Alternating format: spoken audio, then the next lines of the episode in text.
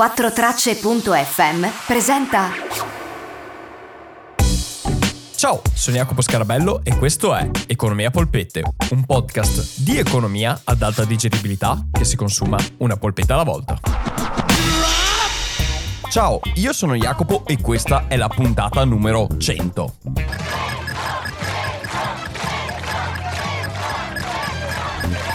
E per la puntata numero 100 ho pensato di rispondervi qui sul podcast a domande che mi fate molto frequentemente sulle varie piattaforme, che magari ho già risposto in alcune di queste piattaforme, ma non ho mai risposto sul podcast. Quindi volevo cogliere questa occasione per rispondere a queste domande frequenti e assieme a quelle anche le meno frequenti magari, ma più curiose che ho ricevuto e che magari ho risposto in privato o non ho ancora risposto a chi me l'ha chiesto risposte. Quindi benvenuti alla puntata numero 100. È la puntata in cui risponderò a tante domande, cercherò di rispondere più domande possibili nel tempo che abbiamo. E partiamo subito con la domanda che mi fate più frequentemente.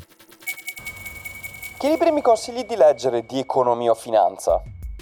Questa è la domanda forse più frequente in assoluto che abbiamo mai ricevuto e c'è una lista di libri che consiglio di leggere perché ormai a suono di ricevere questa domanda ho fatto una lista Comunque, vi dico qui i libri che vi consiglio di leggere per partire. Poi, se volete recuperare anche tutti gli altri libri che consiglio, andate nel link che c'è in descrizione a questa puntata oppure nella mia bio di Instagram e il link si chiama proprio lista di libri che consiglio e lì trovate un listone di libri, una trentina di libri che si aggiorna costantemente su varie tematiche legate all'economia o richieste che mi avete fatto che possono essere di economia aziendale, macroeconomia, storia dell'economia e anche cose non per forza legate direttamente all'economia come l'energia, l'ecologia e queste cose qui, bene trovate dei libri in quella lista lì. Qui vi do tre libri che sono per chi vuole partire da zero, sia in economia che in finanza. Il primo libro che consiglio è Il libro dell'economia, si chiama proprio così.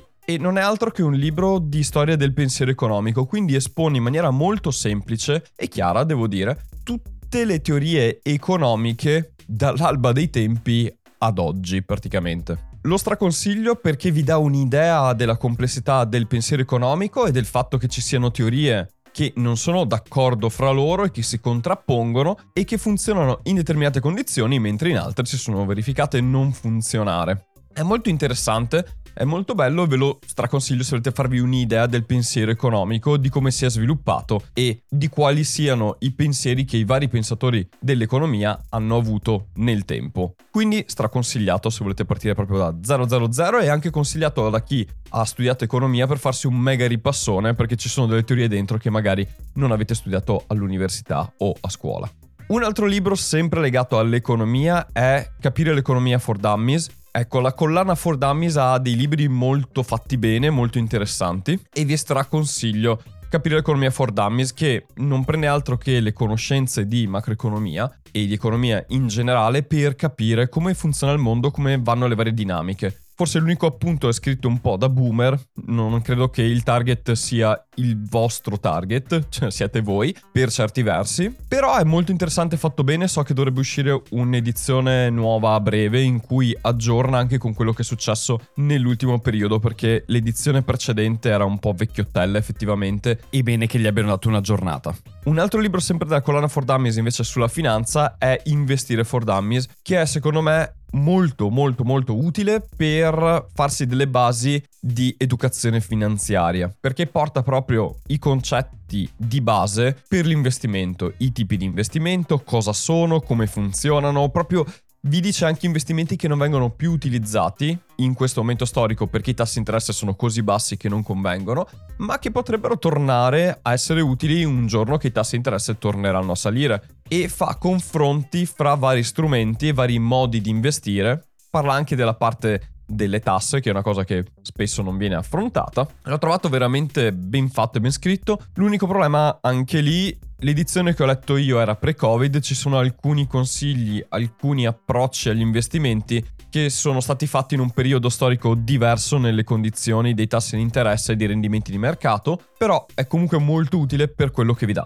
Se faranno un'edizione nuova aggiornata post-Covid sarà molto interessante e ve lo straconsiglio comunque a prescindere. Se volete altri libri, come vi dicevo all'inizio, andate sul mio profilo Instagram e cercate il link libri consigliati, lì trovate un listone di tantissimi altri libri che consiglio, anche avanzati o intermedi per chi ha già delle basi o su altre tematiche tipo l'economia aziendale. Poi magari un giorno anch'io scriverò dei libri e vi consiglierò quelli perché li avrò fatti pensando anche a quello che piace a voi e come vi interessa e vi piace che vi vengano portati i contenuti, per ora non ne ho fatti e quindi vi consiglio questi. Prossima domanda. Cosa ne pensi di padre ricco, padre povero? Lo consiglieresti?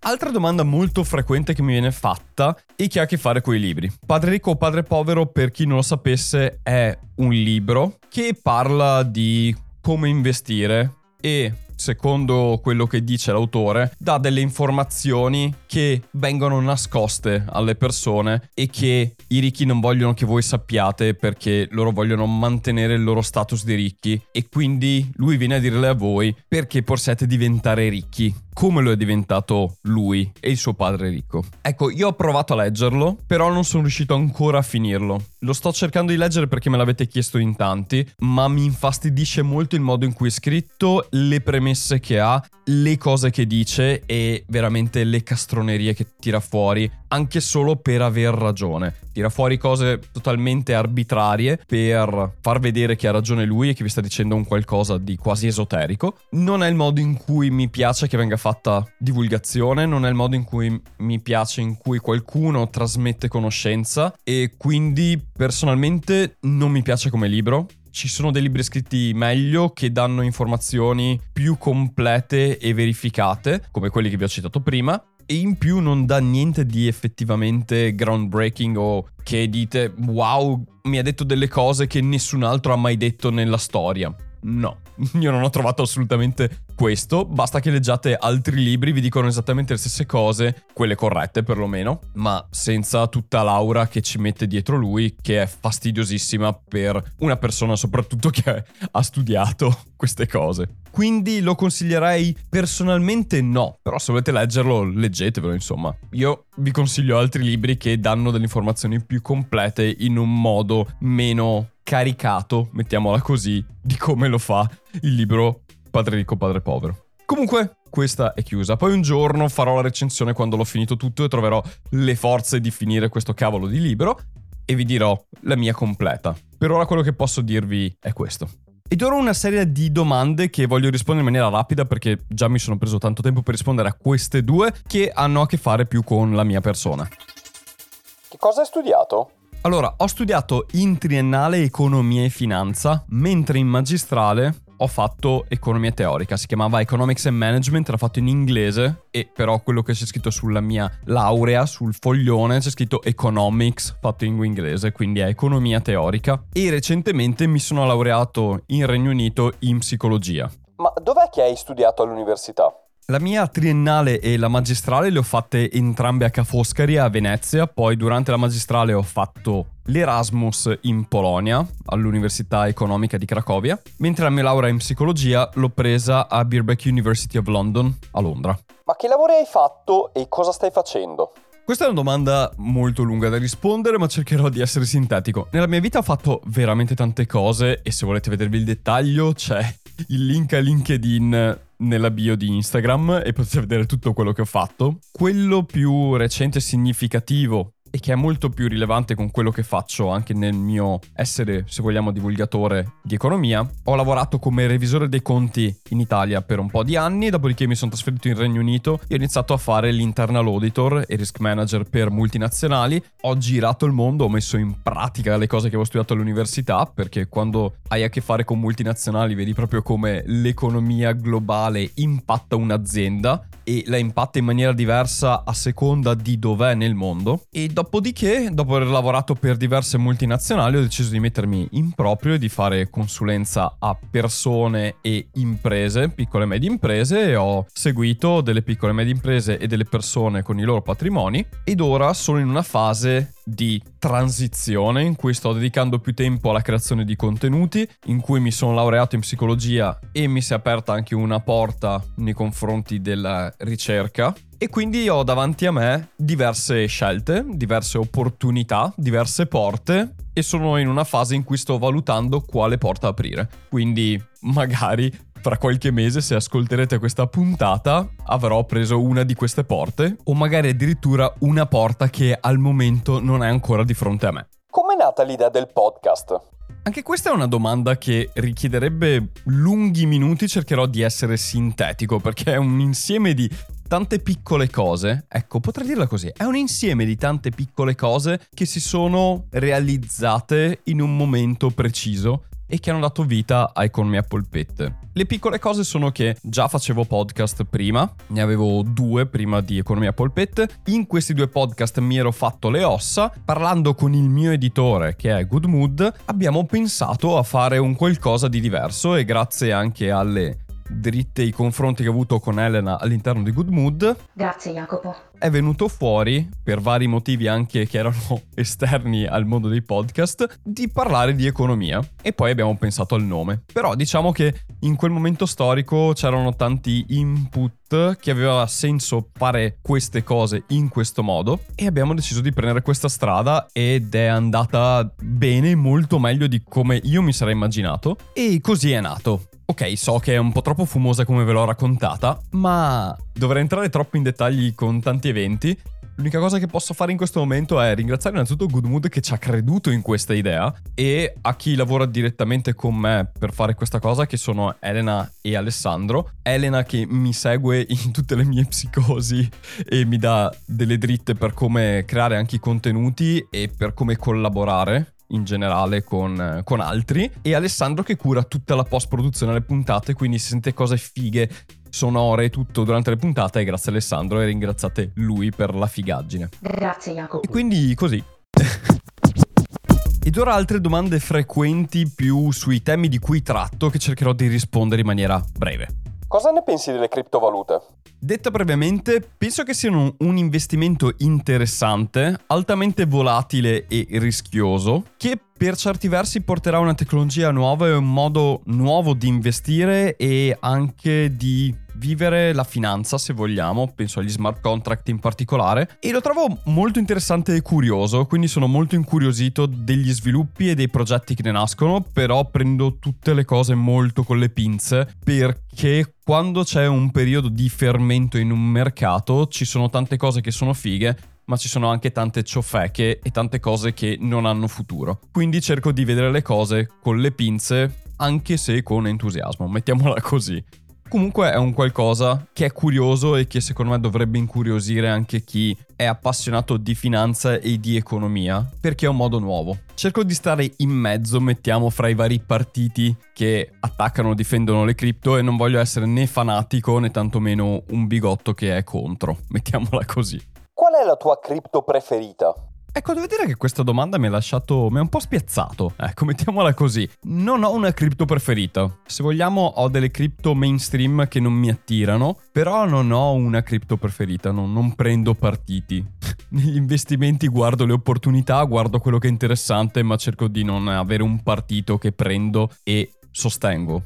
Non lo so, vedo gli investimenti non come fan, cioè come essere un tifoso di qualcosa, ma come delle opportunità da vedere, quindi non ho nessuna cripto preferita. Cosa ne pensi degli NFT?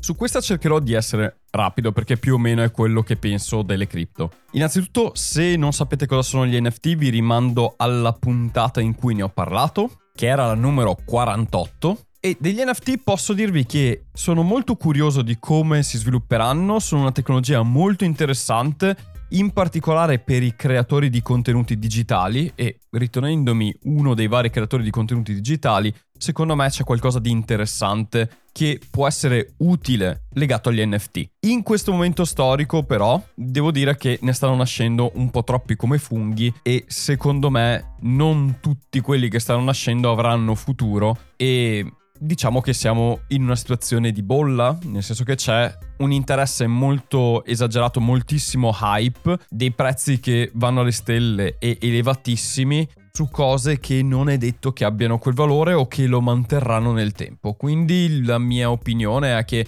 sono degli strumenti molto interessanti, state attenti a quello che fate e prendete le cose con le pinze. Questa è la summa.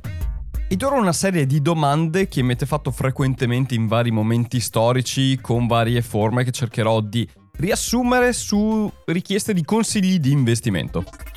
Secondo te conviene investire in ETF in questo momento? Beh, dipende da che ETF, che momento dipende dalla tua propensione al rischio, dal tuo portafoglio, dal tuo patrimonio e dalle scelte che vuoi fare in futuro con i tuoi soldi. Quindi non c'è una risposta univoca che posso dare a una domanda così generica senza sapere tutto il resto. L'unica cosa che posso dirti è dipende. Su quale ETF investiresti in questo momento? Non ci sono prodotti finanziari, ETF o qualsiasi altra cosa che in un momento storico va bene a tutti, è perfetta per tutti. Quindi la mia risposta anche in questo caso è dipende. Conviene comprare le cripto adesso o bisogna aspettare? Purtroppo non riusciamo ancora a prevedere il futuro e di conseguenza non saprei darti una risposta a questa domanda. Perché alla fine dei fatti dipende, dipende da com'è il mercato in quel momento, dipende da qual è il sentore e diciamocelo, nelle criptovalute non è ancora chiaro quali siano i driver effettivi e il dipende è alla seconda. È meglio fare un piano di accumulo o un conto deposito? Beh, dipende da piano di accumulo su cosa, quanto dura, per che importi, dipende dai tassi di interesse sul conto deposito e ancora quanto dura, per che importi e quali sono le condizioni di entrambe gli strumenti finanziari che vai a confrontare. Senza togliere la propensione al rischio e il fatto di poter accettare che ci saranno momenti in cui magari il pack è in perdita, ma tu l'hai fatto sapendo che ti conviene per certi versi che sia in perdita in quel momento perché a te interessa che sia in guadagno in futuro. Quindi dipende anche dalla tua propensione al rischio, dalla tua accettare le perdite e io saprei cosa scegliere perché conosco me e so come io affronterei questi due tipi diversi di investimenti, ma non so come tu puoi affrontare questi due tipi diversi di investimenti. Quindi la mia risposta è dipende. È meglio su un mutuo un tasso fisso o un tasso variabile? Beh, aiutami a dire Dipende. Dipende da che momento storico siamo, dalle aspettative sui tassi di interesse futuri, sui tassi attuali di interesse e quando i tassi potrebbero salire o calare in futuro. Oltre a questo dipende dall'offerta che hanno fatto a te di mutuo, perché magari per le tue condizioni conviene di più uno piuttosto che un altro. Quindi ci sono tante variabili da guardare, fra cui l'aspettativa di tassi futuri e i tassi che ti hanno offerto, e da quelle scegliere. Non per tutti la risposta potrebbe essere la stessa. Quindi, ancora una volta, dipende. Perché non fai un podcast in cui consigli su cosa investire? Ho deciso di tenere questa domanda per ultima e dopo la sfilza di dipende, perché il motivo per cui non do nessun consiglio in nessuno dei contenuti che faccio è dovuto al fatto che non esiste una risposta univoca che vada bene per tutti. Quando si fa un investimento, quando si dà un consiglio,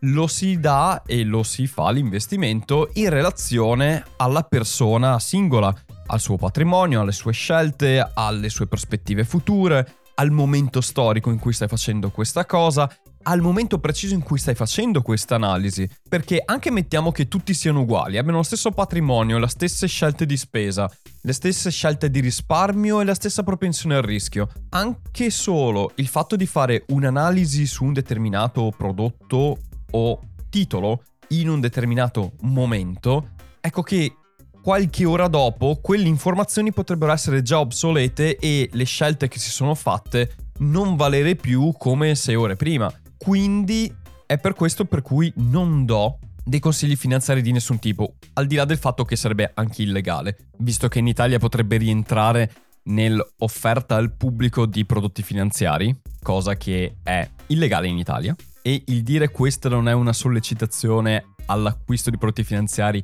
non vi esenta dal star facendo una sollecitazione di prodotti finanziari, ma questo è un altro discorso ancora. Quindi preferisco dare le basi teoriche e le basi conoscitive perché ognuno possa fare le sue valutazioni e possa andare da qualcuno che lo aiuti a fare delle valutazioni e capire quello che quella persona gli sta dicendo. Ma se mi mettessi a fare una consulenza generalizzata a tutti farei più dei danni che darvi una mano. Quindi, no. Eh, sappiate che da me non avrete consigli finanziari sui miei contenuti. Se volete avere consigli finanziari, beh, si fa una consulenza, ma non si fa tramite un contenuto generico a tutti. Ora, prima di chiudere, un'ultimissima domanda. Quando esce la puntata della mia domanda? Ultimamente ricevo più frequentemente questa domanda che in passato non avevo e non ricevevo. Anche per il fatto che ricevo sempre più domande e anche gli eventi storici portano a cambiare l'ordine delle domande perché magari alcune domande hanno più rilevanza in un determinato momento rispetto ad altre. Quindi mi scuso che ho dovuto cambiare il palinsesto e alcune domande sono andate più lunghe, anche perché magari ci sono i vari supporter del progetto che passano prima. E se volete che la vostra domanda balzi prima di tutti gli altri, beh, potete supportare il progetto su TP. Link sulla bio di Instagram. E come ho detto e come sto dicendo alle persone che mi stanno mandando domande in questo periodo, sappiate che la lista si sta allungando molto e di qualche mese, quindi dovete portare pazienza. Le domande arriveranno tutte, perché arriveranno, ma dovete portare pazienza per la risposta. Alcune le ho iniziate già a rispondere nei contenuti altri che faccio, tipo i video su Instagram e TikTok di un minuto, tre minuti, per almeno togliervi un po' di appetito come antipastini.